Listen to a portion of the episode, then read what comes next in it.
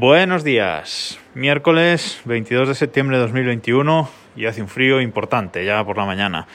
Se nota que hoy acaba el verano, aunque dicen que acaba hoy a las 9 de la noche, hora península española, pero bueno, ya por la mañana ya hace un frío de narices y aquí estoy sufriéndolo.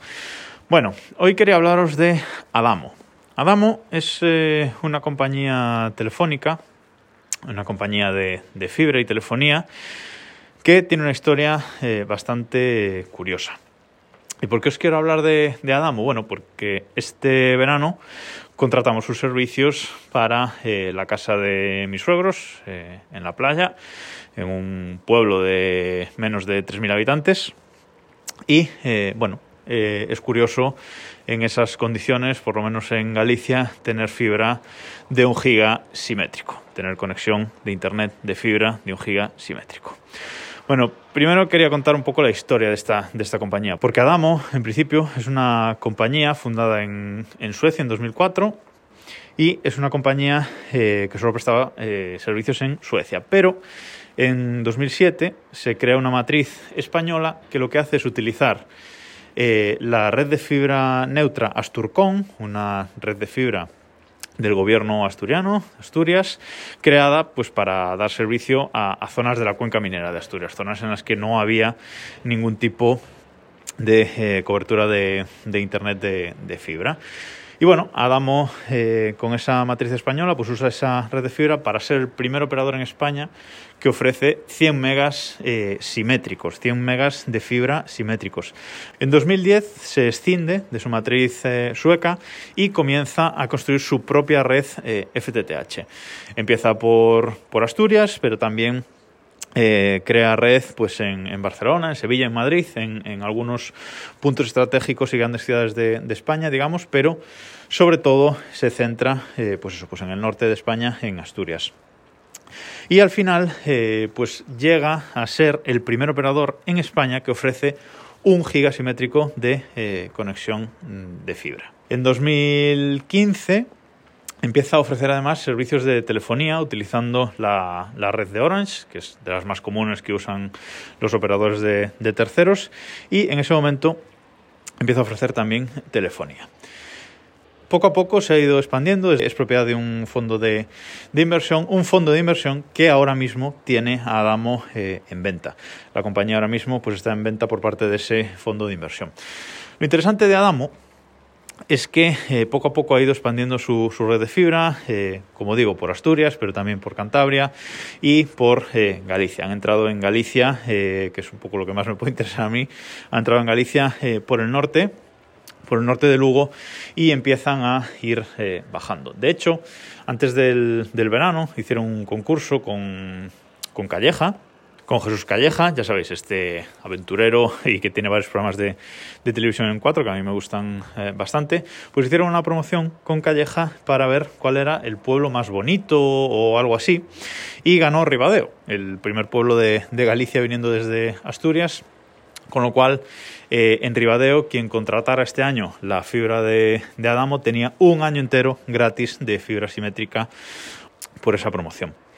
Y Adamo es interesante porque ellos son muy listos y despliegan fibra en los sitios y en los pueblos de más de 1.000 habitantes de momento, pero bueno, les da un poco igual, pero de momento pues eso, pueblos de más de 1.000 habitantes, hasta ahora donde desplegaban rondaba los 10.000 habitantes, pero ahora ya está desplegando en pueblos, pues eso, como os decía, de unos 3.000 o incluso menos y llegando pues hasta 1.000 habitantes o así. Despliegan en pueblos en los que el resto de operadores, Telefónica, Vodafone, Orange, etcétera, R-Cable incluso, no tienen ningún tipo de red y la gente pues de esos pueblos, de esas pequeñas ciudades, pues simplemente todo el internet que pueden tener es ADSL pírrico o una conexión 4G.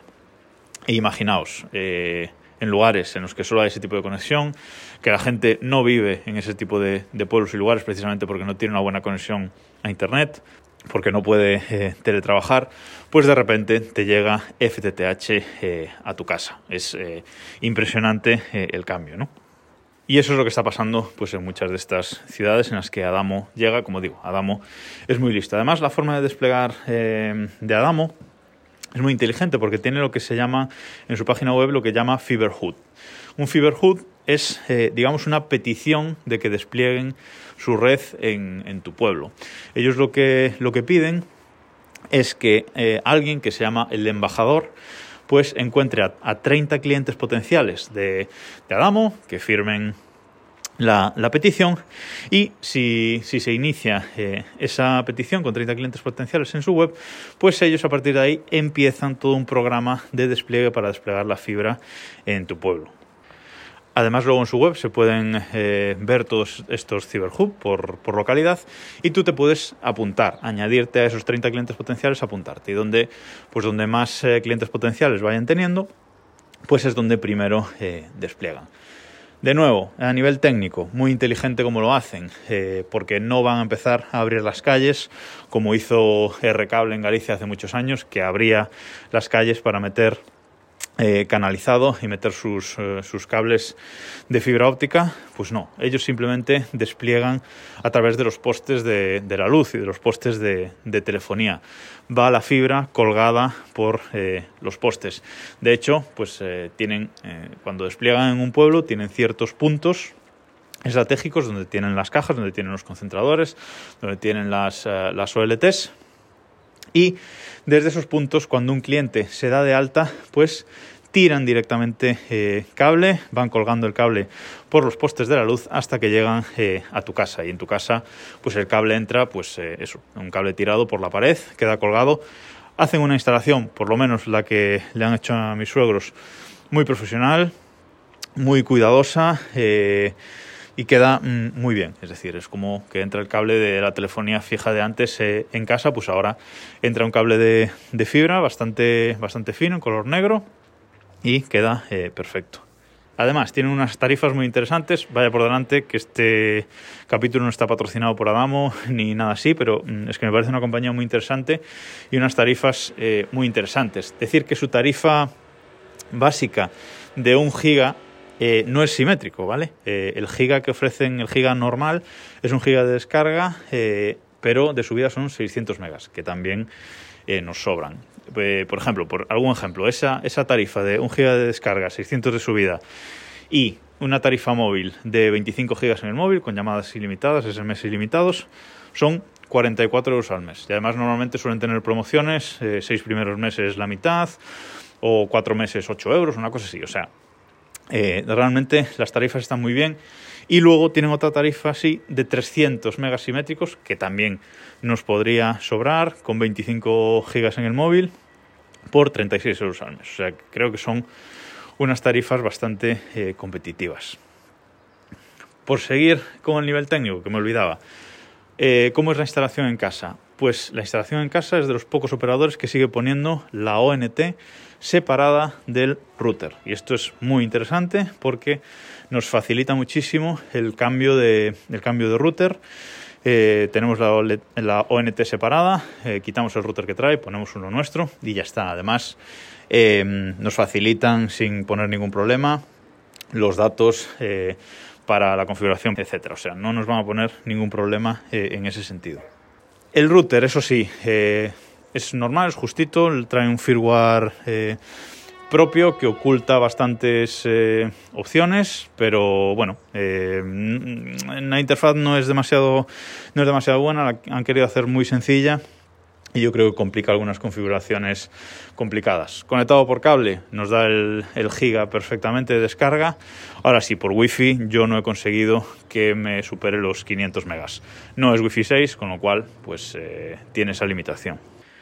Más cosas malas de este router, pues la cobertura de la wifi realmente no es muy amplia, sobre todo el wifi 5G, 5 GHz tiene una cobertura muy corta, así que este tipo de instalación, que suele ser para una casa del pueblo, una cosa así, yo recomiendo cambiar el router o por lo menos añadir un sistema mesh wifi a la ecuación para poder tener mejor cobertura wifi. La facturación tampoco es que sea lo mejor en el mundo. Se hacen un lío espectacular con esos descuentos de los primeros meses. A mis suegros primero le cobraron de más, luego de menos. Bueno, parece que ahora se ha compensado la cosa y ya están cobrando bien, pero se hicieron bastante lío. Y luego la página de administración, que que nos da Adamo, pues para descargarnos las facturas, ver consumos, etcétera, por internet, pues también deja bastante que desear. Tiene partes que están solo en inglés, bueno, ahí tiene también que mejorar bastante. Pero, en general, tengo que decir que es un servicio que funciona bien. Además, durante este verano pues tuvimos una incidencia que estuvimos pues 3 horas sin internet realmente. Yo a los 10 minutos llamé porque no había internet y ya me dijeron que estaban trabajando en ello, que era una avería general de uno de sus concentradores, no era una cosa particular nuestra, y nada, lo arreglaron pronto y una vez estuvo arreglado nos enviaron un SMS para avisar. O sea que en ese sentido, pues bastante bien a nivel técnico, a nivel de servicio. Como digo, también funciona bien, solo la mayor queja es esa parte de gestión y la wifi del router. Y ya para acabar, simplemente comentar que Adamo ahora está ofreciendo fibra a terceros. Esa fibra que está desplegando en pueblos la alquila para terceros operadores que quieran utilizarla. Telefónica acaba de llegar a un acuerdo con ellos para utilizar su red de fibra. Y además, como está en venta, parece que quizás Telefónica pueda acabar comprándolos. Nada más sobre Adamo, simplemente comentar que ayer no lo dije, que sí que actualicé mi iPad a iOS 15, lo que pasa es que todavía no he tenido mucho tiempo de jugar con él y de probar cosillas, pero sobre todo una cosa que quería comentar de iOS 15, que me olvidé el otro día, es que cuando le das a actualizar, por eso decía lo del iPad, cuando le das a actualizar y vas a actualizaciones, te pone el iPad está actualizado, iOS 14.8, el iPad está actualizado.